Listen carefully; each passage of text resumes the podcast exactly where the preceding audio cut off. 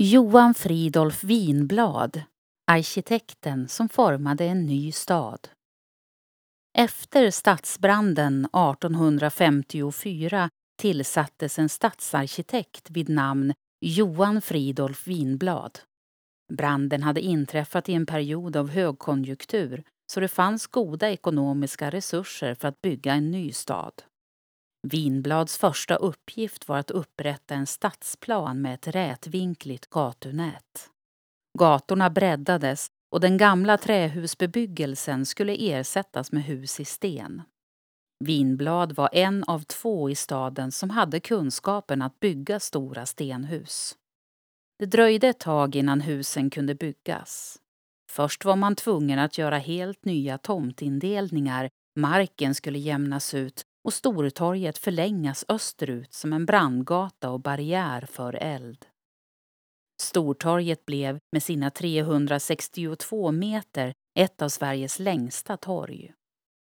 Vinblad var stadsarkitekt i Örebro under åren 1854 och fram till sin död 1872. Han blev arkitekten som skulle prägla stadsbilden både som skapande arkitekt och som myndighetsperson. Han utförde Rådhuset 1859 till 1863 i engelsk sengotik, Stora hotellet 1860 och han fullbordade teatern. Upplev flera berättelser och objekt på plats med Geostory-appen. I appen kan du också tävla om att bli väktare och beskyddare för dessa. Finns där appar finns.